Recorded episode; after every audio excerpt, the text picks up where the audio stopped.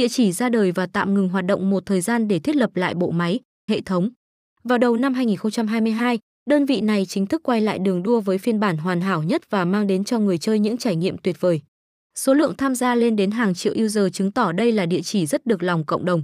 Để đáp lại sự nhiệt thành này, cổng game luôn nỗ lực mang đến chương trình ưu đãi xịn, kho game đồ sộ cùng tính năng ưu việt có một trừ không trừ hai trên thị trường.